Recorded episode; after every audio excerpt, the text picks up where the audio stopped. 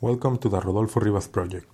During my recent trip to Kenya, I was able to do two of these shows. The first one was already posted last week, and this one is with the Dean of the Strathmore Law School, Dr. Luis Franceschi.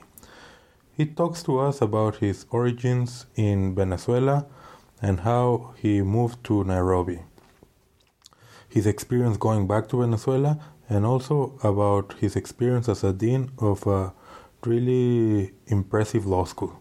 I hope you enjoy the show.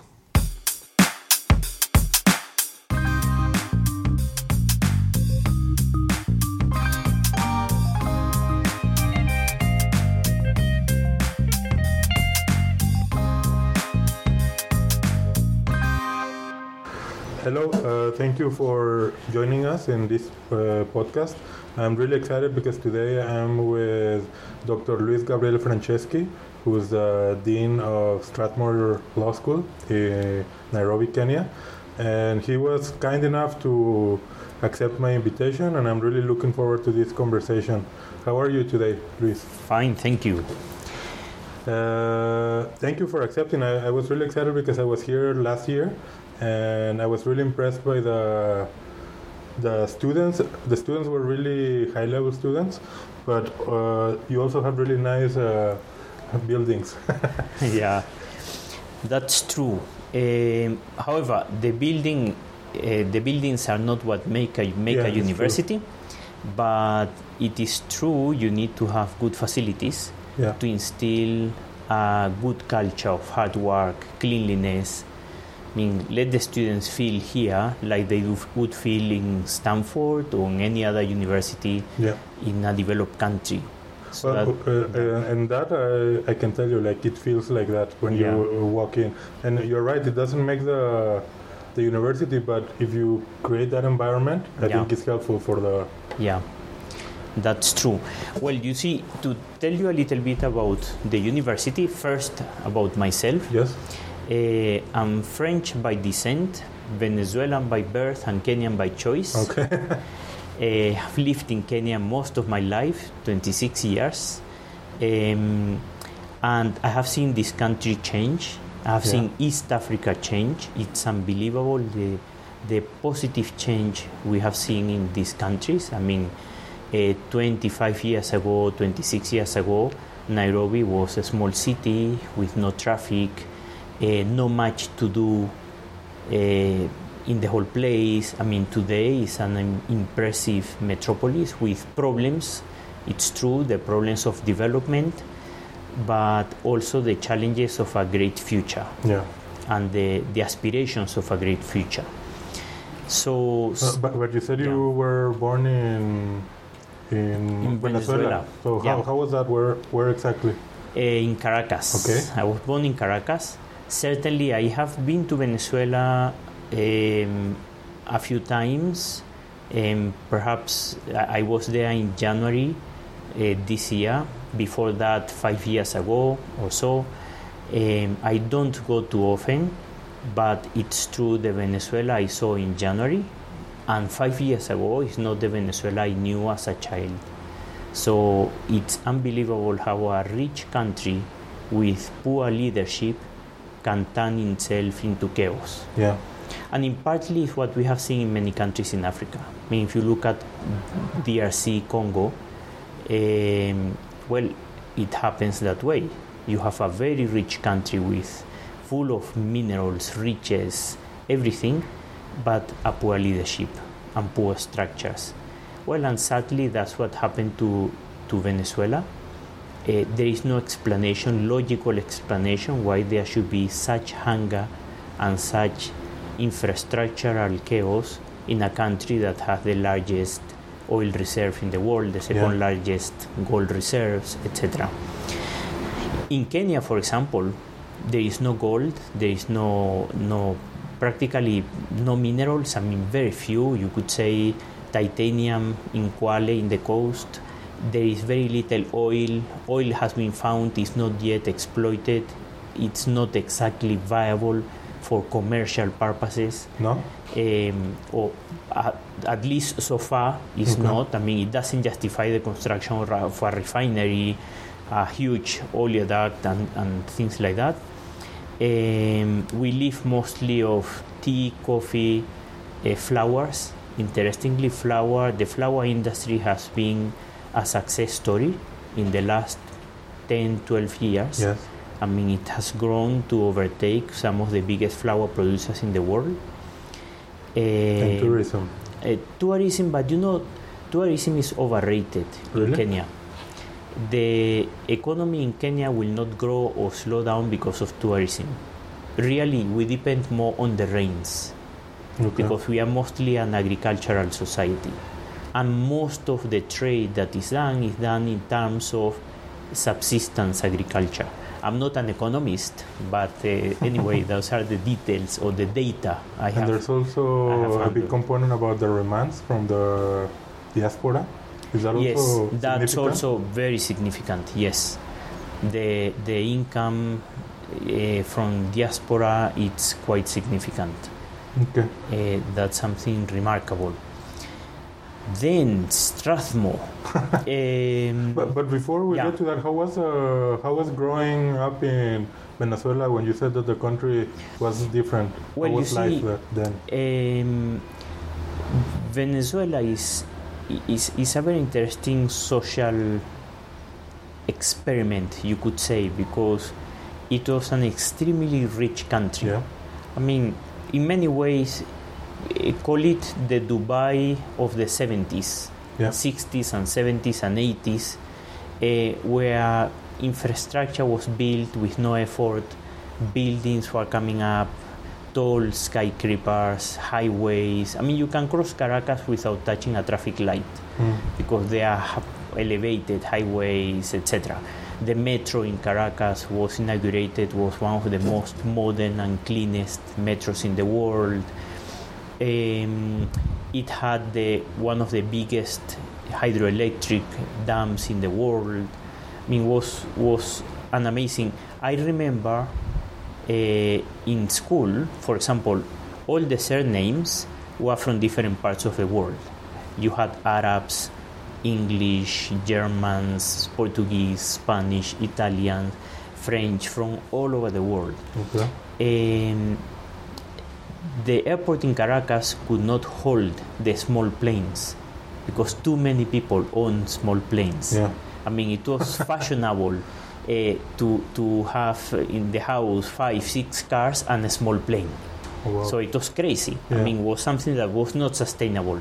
All that because of oil income, and but at the same time, that created a huge influx migration from neighbor countries, mainly from Colombia, Ecuador, also for political reasons from Argentina and Chile, Eh, and of course that somehow blotted the social systems to a point that, of course, I mean, a country of 17 million inhabitants, you all of a sudden get 4 million immigrants, uh, it, Destabilizes. it destabilizes the whole thing. Uh, this blocked the, the social mobility.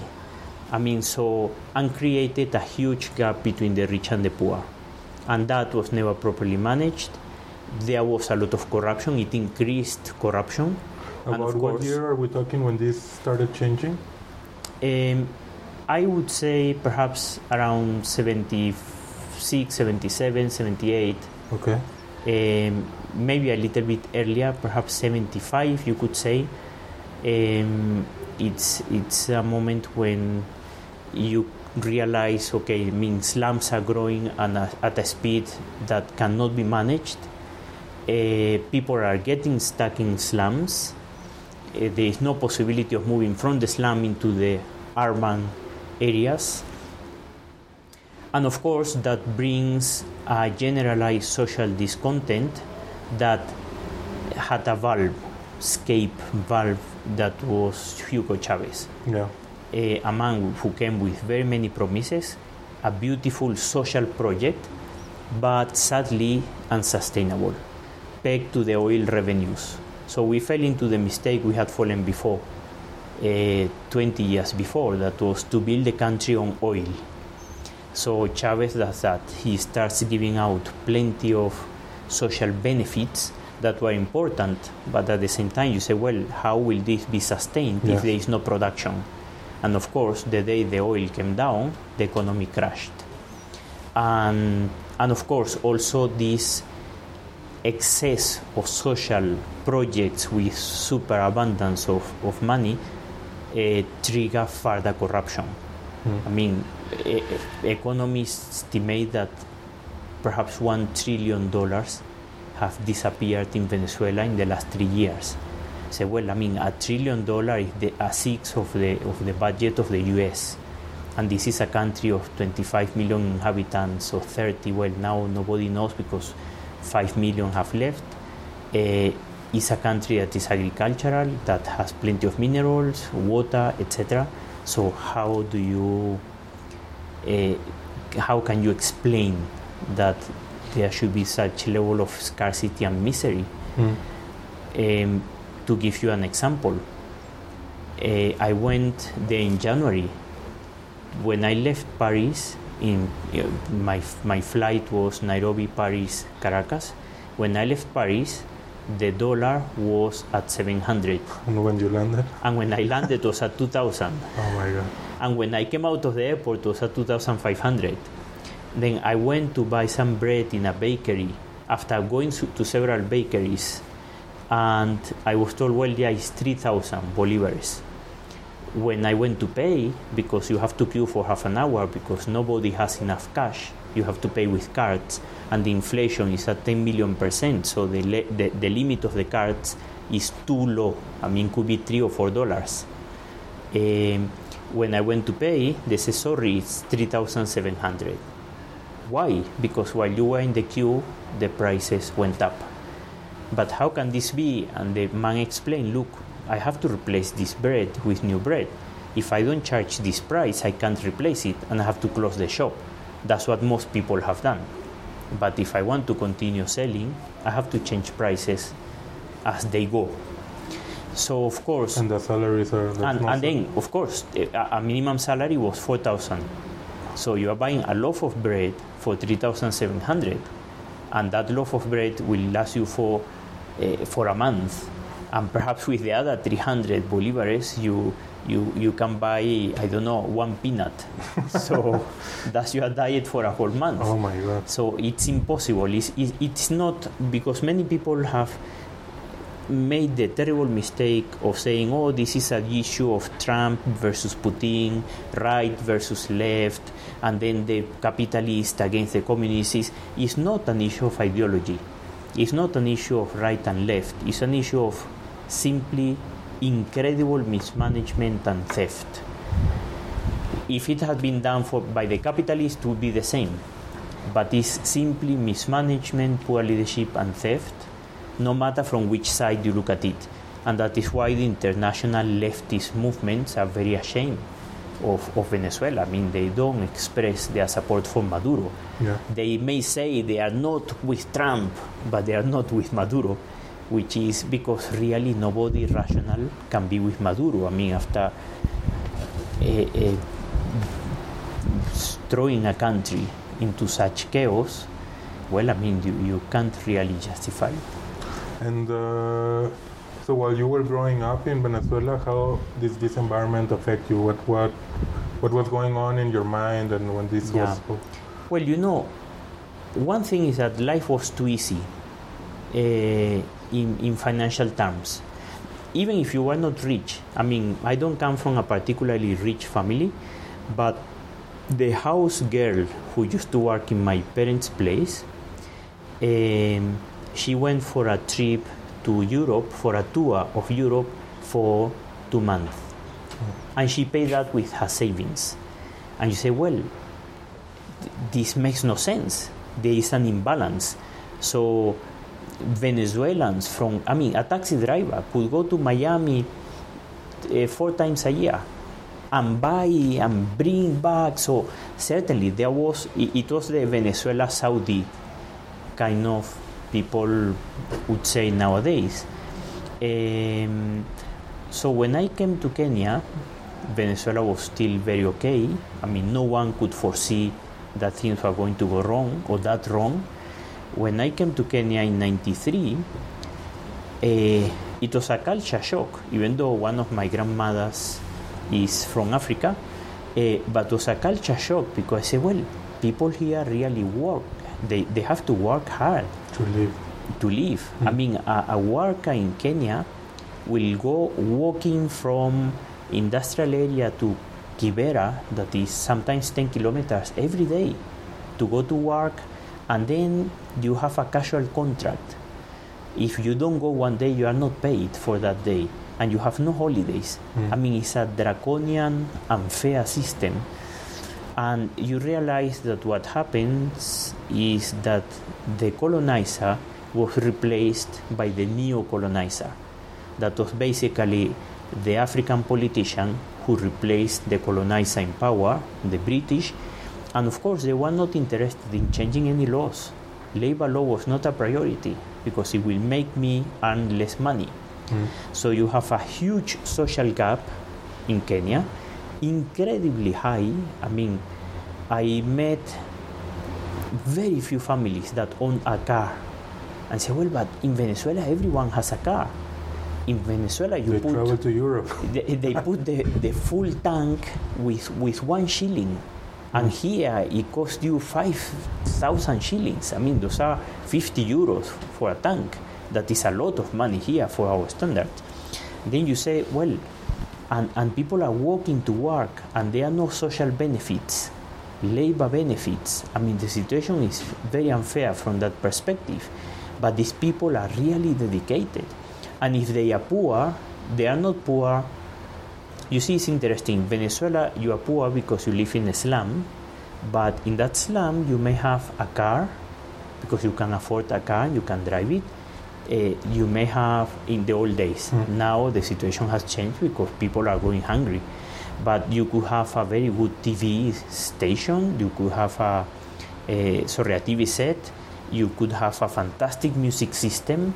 I mean, life was to a certain point decent, and the houses were made of of blocks. I mean, of, of, of yeah, I mean stones, and and they were ugly, but at least there was some sort of standard. Well, when I came here and I visited a few slums like Korogocho, parts of Kibera, you say, well, but this is inhuman. Yeah. These people are living, these are not houses. I mean, somebody, sometimes a politician, sadly, put a shack with, with uh, uh, uh, nothing, I mean, Sticks and steel and broken pieces of wood, and you call that a house, and it's a room of three by three, and then they have to pay rent. Meaning, I think in Venezuela or in, in- perhaps also in, in, most places in Brazil, I don't know, in Mexico, if you have to pay rent for living in an occupied, illegally occupied piece of land that belongs to the state, where you built a house, an informal structure, well, you will burn the place, you will kill somebody. I mean, nobody comes to, to, to ask you for rent. Well, here they are charged rent. I mean, to live in Kibera, in fact, an acre of land in Kibera brings you more benefits, financially speaking, than an acre of land in Muthaiga, that is the best, one of the best areas in Nairobi. Is that absurd? Um, so, well, I realized that life was tough. And for example, um all roads in Venezuela were tarmacked Yeah. because petroleum is, is practically free. Well, in Kenya, they were not. Mm. And to tarmac a road, wow, that really took very many years. So, at the same time, it's very interesting. I found in Kenya the social mobility I did not see in Venezuela. For example, here in the law school, I have had uh, students from incredibly poor areas. I mean, I'm speaking here of a child soldier, former child soldier from South Sudan, who, whose family was killed, he was abducted, he was taken into the army, he escaped when he was uh, 13 or 14, he ended up in a refugee camp. He was very clever, he did very well in school, he got a scholarship, he came to do law. Now that man, young man, is one of the top lawyers in one of the biggest banks in Africa. I mean, his life has changed because of education. Do you think that uh, that that promise of social mobility is maybe what is holding the system in place? You know, I think so. It is. Uh, another example. Um, a former student of mine also called Edward from an incredibly poor background, Masai from deep inside Maasai land. He had never been to Nairobi before he came to study law here. Well, he is today in Harvard doing his master's. He's coming back, and one of the biggest law firms in Kenya wants him back. We also want him back if he wants to come to the law school. You see, so, but the life of Edward has changed. He can now build a house for his parents, he can buy a car, he can buy a flat. He, he's going to be a very successful uh, lawyer. So, he of course, himself, like they, so there's no social blanket provided by the government. Exactly. So it's provided by the own individuals. yeah. I I remember uh, actually I came across one of your posts Mhm. in social media like a couple of months ago about also a similar case of a student that is in, in the graduate institute in Ruben, I think is his name. And Mhm. Yes. I was really Yeah, in I- I- Geneva. yeah, in Geneva. Uh-huh. And I also I I have to meet with him, but uh, when I read the story, I actually identified myself also Yeah. Because maybe my experience was not as extreme as that, but it was also Yeah. quite similar. Yeah. But what is remarkable, I, I agree with you. Uh, I also have seen that there's a lot of social mobility, very similar to why people in Latin America go to the US Yeah. to the promise of a better life. Exactly. But this is within the same Yeah. country. Yeah. And uh, is that perhaps why there has not been any uh, revolution? Yeah, it's true. You know something interesting? The key to social mobility in Kenya is education. Okay. And people will be ready to do any sacrifice to get education.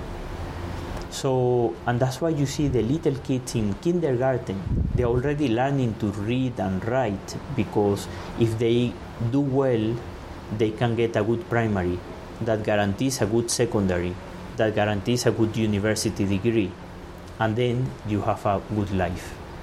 It's incredible. I mean, I have seen it with so many friends and so many examples. People who, I mean, could not even afford to have lunch. Sometimes you go to the cafeteria here in Strathmore that some people may say, wow, the Strathmore is an elite university. No, but well, you have people from all over the place, and you go to the cafeteria and you find boys and girls having lunch with a plate of, of French fries Mm. uh, chips because they can't afford anything else. You can't put a sausage on that plate.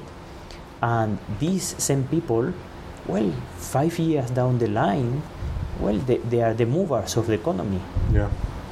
And um, yeah, I, I have seen that like they the families here really struggle and they look for school Yeah. fees. That is a, a ongoing struggle that never Yep. stops. And in fact, you know, I have told many friends, ambassadors from donor countries, that handouts will keep Africa poor. Eh, if you really want to help in a sustainable manner, I mean, you certainly handouts will be necessary, especially in certain situations of critical drought or excess uh, flooding, as it happened in Mozambique. I mean, people will die if you don't come in and help. But Yeah. that would also happen in Europe or in the America or anywhere. Uh, but social handouts Mm. as a constant program is just a very simplistic way of helping. So actually, what you are doing is you are keeping those people poor because you are giving them the fish. What you have to do is, well, to educate. Yeah. Um, I always tell my friends, look, if you really want to help, give scholarships. Do away with all this aid for I don't know what capacity building of uh, this and that, meetings in hotels. No, just give scholarships. Establish a proper structure that give deserving children scholarship. Deserving why? Because if you say free education for all, that's fantastic. I mean, it should be done. But that's not a scholarship system. You see, that is simply a social system of making sure that you reach higher literacy. But literacy will not make you a competitive country in the world. Especially now. Exactly, hmm. especially now. So you you have so many intelligent, incredible young people in that they're just never given the opportunity. Yeah, who are never given the opportunity. So you find a way of identifying deserving children. There's a bank, Equity Bank, that is doing this with the Wings to Fly program. They have 10,000 children in scholarships. Well, the success stories are incredible from, from this. I mean, this is a social revolution, but in the positive sense. And uh, here in, in Strathmore, uh, in the law school, how do, is there any of these programs for scholarship for these kind of students? Yeah, of course. We we try to keep at least a twenty percent of our population of students on scholarship. 20%, okay. Yeah, they are more on partial scholarship, and of course there are very many people from the you could say from the middle lower middle class who are really struggling to pay fees. Um, but it's very beautiful to see how families will make well any effort for quality education. It's true what we are trying to give here is quality education. Uh, we have an exchange program, for example, with Cornell, Okay. and our students who go to Cornell they do exceedingly well. I mean, so what they have learned here gives them a very strong foundation to be competitive for all over the world. A little anecdote: we have an academic trip every year to Europe. Uh, it's part of public international law. Okay. We did this by adding $300 per year to the fees. So in four years, they have paid for the trip. And even those on scholarship get to go. So 90% of the students have never been abroad. They have That's never. the first time. it's the go. first time. Yeah. Never seen a plane on the inside. And of course, when they go to Europe, it's, it's an incredible uh, challenge. Because, well, wait a minute. I thought Nairobi was the best city in the world because it's the best I have seen in East Africa. But when you arrive in The Hague, you say, well, but how is this place so organized and so clean? Why can't this happen in Nairobi and so safe? Um, why do people respect the traffic lights? Why? Then, of course, there are many whys they start asking themselves. And uh, one day, one of the students, two of them were talking. I was walking behind them, and I heard them say, We have been cheated. We have been independent for 55 years, and our country is still in, in, in tatters. Being here, we, we, we were in Germany. The Germans were flattened in 1945. In 15 years, they were a power to reckon with in the world. So, what has happened to us? I mean, why are we blaming the colonizers when we have been already independent for 55 years? So, well, those are the challenges we want them to come across. Um, why made you come to Kenya of all the places? You know, I came well for family reasons. Uh, in principle, I was here for two years, then became three, then four, then That's five. usually how it happens. and then of course you, suddenly you wake up and you have been here the whole of your life almost Eh, but really if i had the chance of turning back the clock eh, i would make the same decision i mean it has been an amazing experience and you see really well this is not something i said only but uh, i will tell you what uh, i have never met students of the quality of brains and the human qualities i meet here. Um, you know the, there is a professor a very famous professor who used to be in harvard and then nyu and he became president of the european university institute in florence then back to nyu is joseph Weiler. yeah. he came here to teach and he told me look i have taught in every university in the world i have never ever met students who are this intelligent and this engaged and, and it's very true, I have seen it. Uh, when we were visiting the International Court of Justice, the former vice president, who is now the president of the court, was giving a, a lecture together with another judge to the students because we organize these lectures in these tribunals and courts. Uh, Justice Yusuf and Justice Sebutinde were talking to them. And they were telling them simple things. Well, this is the court, this is the courtroom, we are so many judges, and this and, And the that. students are like, I don't want to hear that. Yeah. then, do you have any question? And the student, one student, a girl, stood up, said, "Thank you, uh, judge." And I would like to ask you, in the case of Nicaragua versus El Salvador, um, you interpreted because you wrote that decision the margin of appreciation in this way. Recently, the International Criminal Court has decided the margin of appreciation has interpreted it in this other different way, and the European Court of Human Rights also had a different appreciation. So, if you had to write your decision again today, what would you say? Of course, I mean, the judge was shocked, and he turned and asked me, "Are these undergraduate or postgraduate?" I said, "No, they are undergraduate, third year students." Wow. Okay, I don't really remember what I wrote in the decision, but and then beautiful. And then later on, he was so happy and was telling me, "Well, I mean, it's um, um, amazing."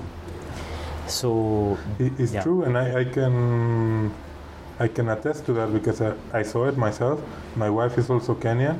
Uh, she's also a lawyer. She's ten thousand times better lawyer than I am, see. and it's amazing because, uh, for example, uh, an example that comes to mind, like I came to visit them here in in Kenya, and I see that they don't have washing machines, so they have to wash everything by hand. They have to walk then five kilometers to go to work. So it's like they have to do pretty much everything that I have to do, but they have to jump through obstacles Yeah. on the way to get Yeah. there. And I take many of the and many of the world, not only me, we take Yeah. some of these things for granted. for granted, yeah.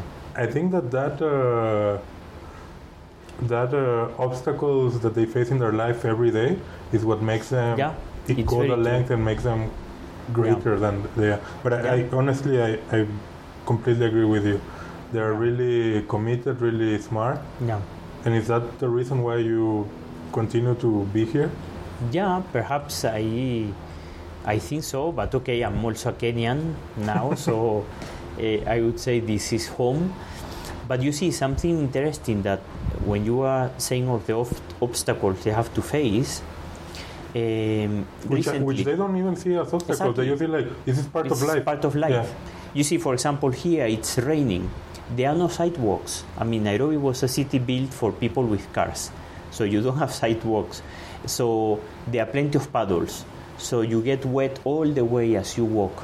And you arrive in the place, but in a little plastic bag, they carry extra shoes, extra socks, extra trousers, and then the, and they're always smart, elegant, smiling. I mean, I have never ever asked a person uh, in Kenya, anybody in Kenya, how are you? And No, the answer is bad.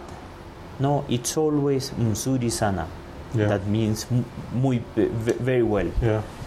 See, so true. it's it's incredible. It's, it's a very positive way of looking at life. And, And- and uh, so you studied here in, you did your Yes. LLM here in Nairobi. In Nairobi, and, and, then, my doctorate in the University of Navarre, but from here. From here, you yeah, were I used to go and come back and go and come back. Navarra is a really nice uh, place. Very nice beautiful. yeah, very. and nice uh, place but you, you did it in English. Yes, yeah. Is that a I it's a yeah they allowed I mean now with the sort of unification of the system uh, the the Bologna agreement you can do it in English so the the doctorate so I wrote my thesis on the human rights system in Africa. I mean mechanisms for the implementation or enforcement of judicial decisions in Africa.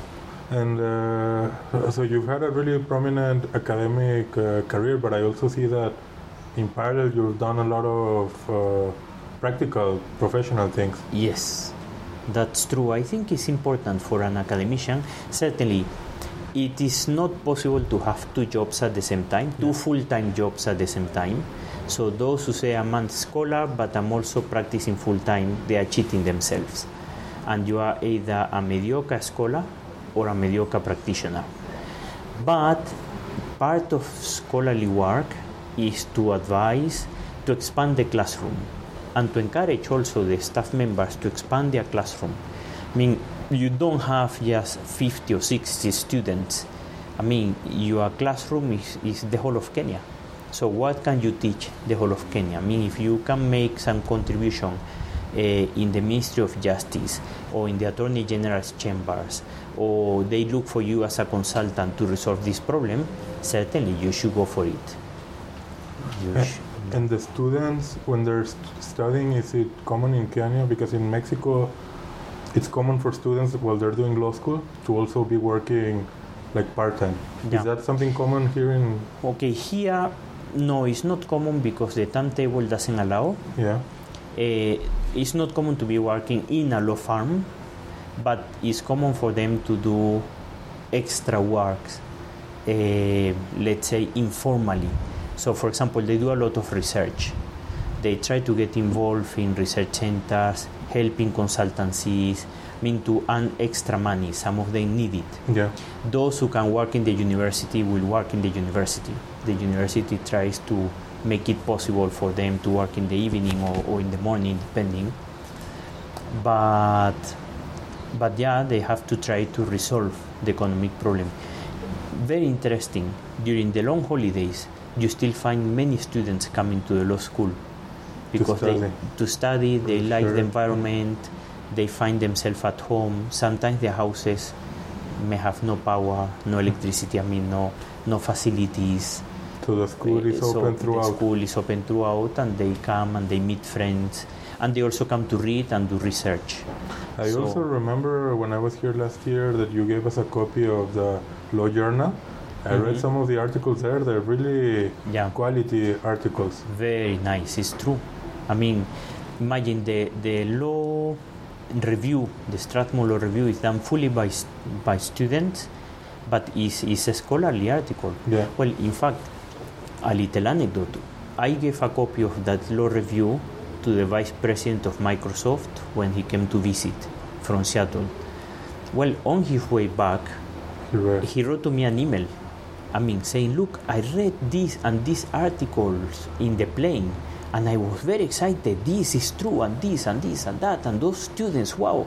say, well, wow, I, I, I, when I gave it to him, I thought I was losing the copies. Sometimes you give somebody a book and the thing goes to a shelf or even left behind because yeah. you have too much luggage. No, this man was reading those articles. No, it's true. I, I also read it and I was like gladly impressed and I was comparing it to my university in Mexico, Universidad Panamericana at the time we didn't even have a journal ourselves. Yeah, yeah. yeah. I, I don't know if that's more because here of the influence of common law. Yes, I mean, yeah, in the in the universities, eh, yeah, in the common law system is more more co- well in the English system in the English world is more more common more yeah. common to have the to have journals and the like. However, for example, in, in Kenya, when we started the law review, there was no other journal there had been a journal in one of the public universities, but it was discontinued. I mean, it was very haphazard. Every four years, you saw an issue coming out. So, this was the first continuously produced and scheduled uh, review done by students, and also the one done by scholars because there are two. Yeah, yeah, yeah. Uh, so that has been a great, great. Yeah, and that, that uh, working on if you're a student and you're working on an article, that itself provides you more yeah. education than exactly. going yeah. to a class. Yeah, yeah, yeah, it's true. And that is why in the new curriculum we give them credits for, them, for yeah. publications, moot competitions, and, and social work. I mean, legal clinics, yeah. basically. Yeah, that, so that's also something that I, I saw. How, how important is to you to in your work to keep informed about what's going on in other institutions in the world? Yes, we have plenty of relationships with universities all over. I mean, we have MOUs and I would say de facto and de jure relationship with many universities, with the best universities in the world. I mean, with the top universities in the US, in UK, in South Africa, Australia, in continental Europe. Um, and we are trying to work with a few more, uh, with a few more universities.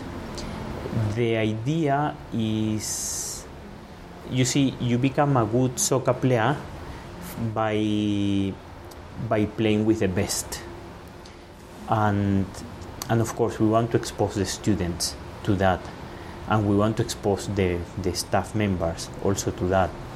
So it's very impressive. We have quite a number of very well prepared. I mean, most of them incidentally are young Kenyan women professionals Yeah.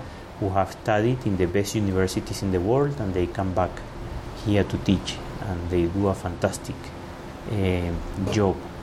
And also the students, for example, now during holidays they have to do internships.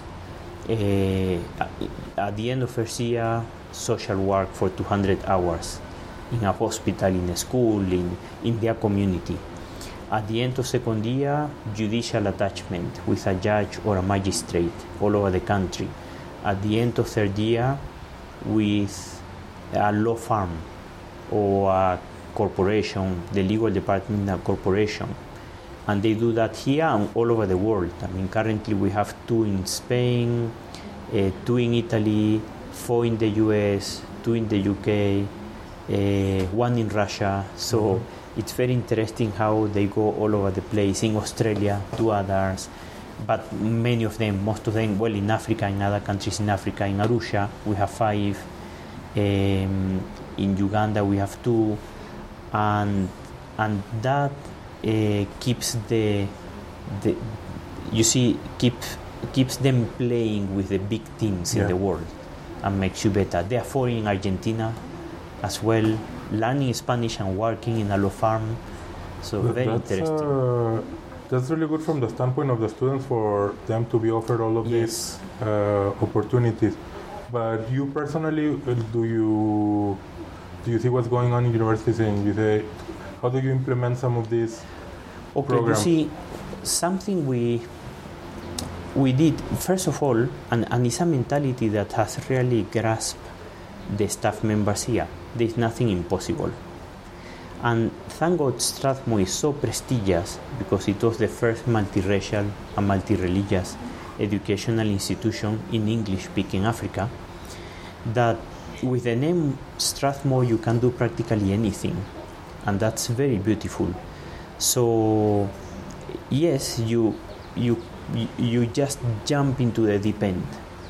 I mean uh, staff members are continuously attending and writing papers for conferences all over the world attending conferences if possible. I mean if they are funded by the organizers the university will fund you if you if you write a paper which you have to present.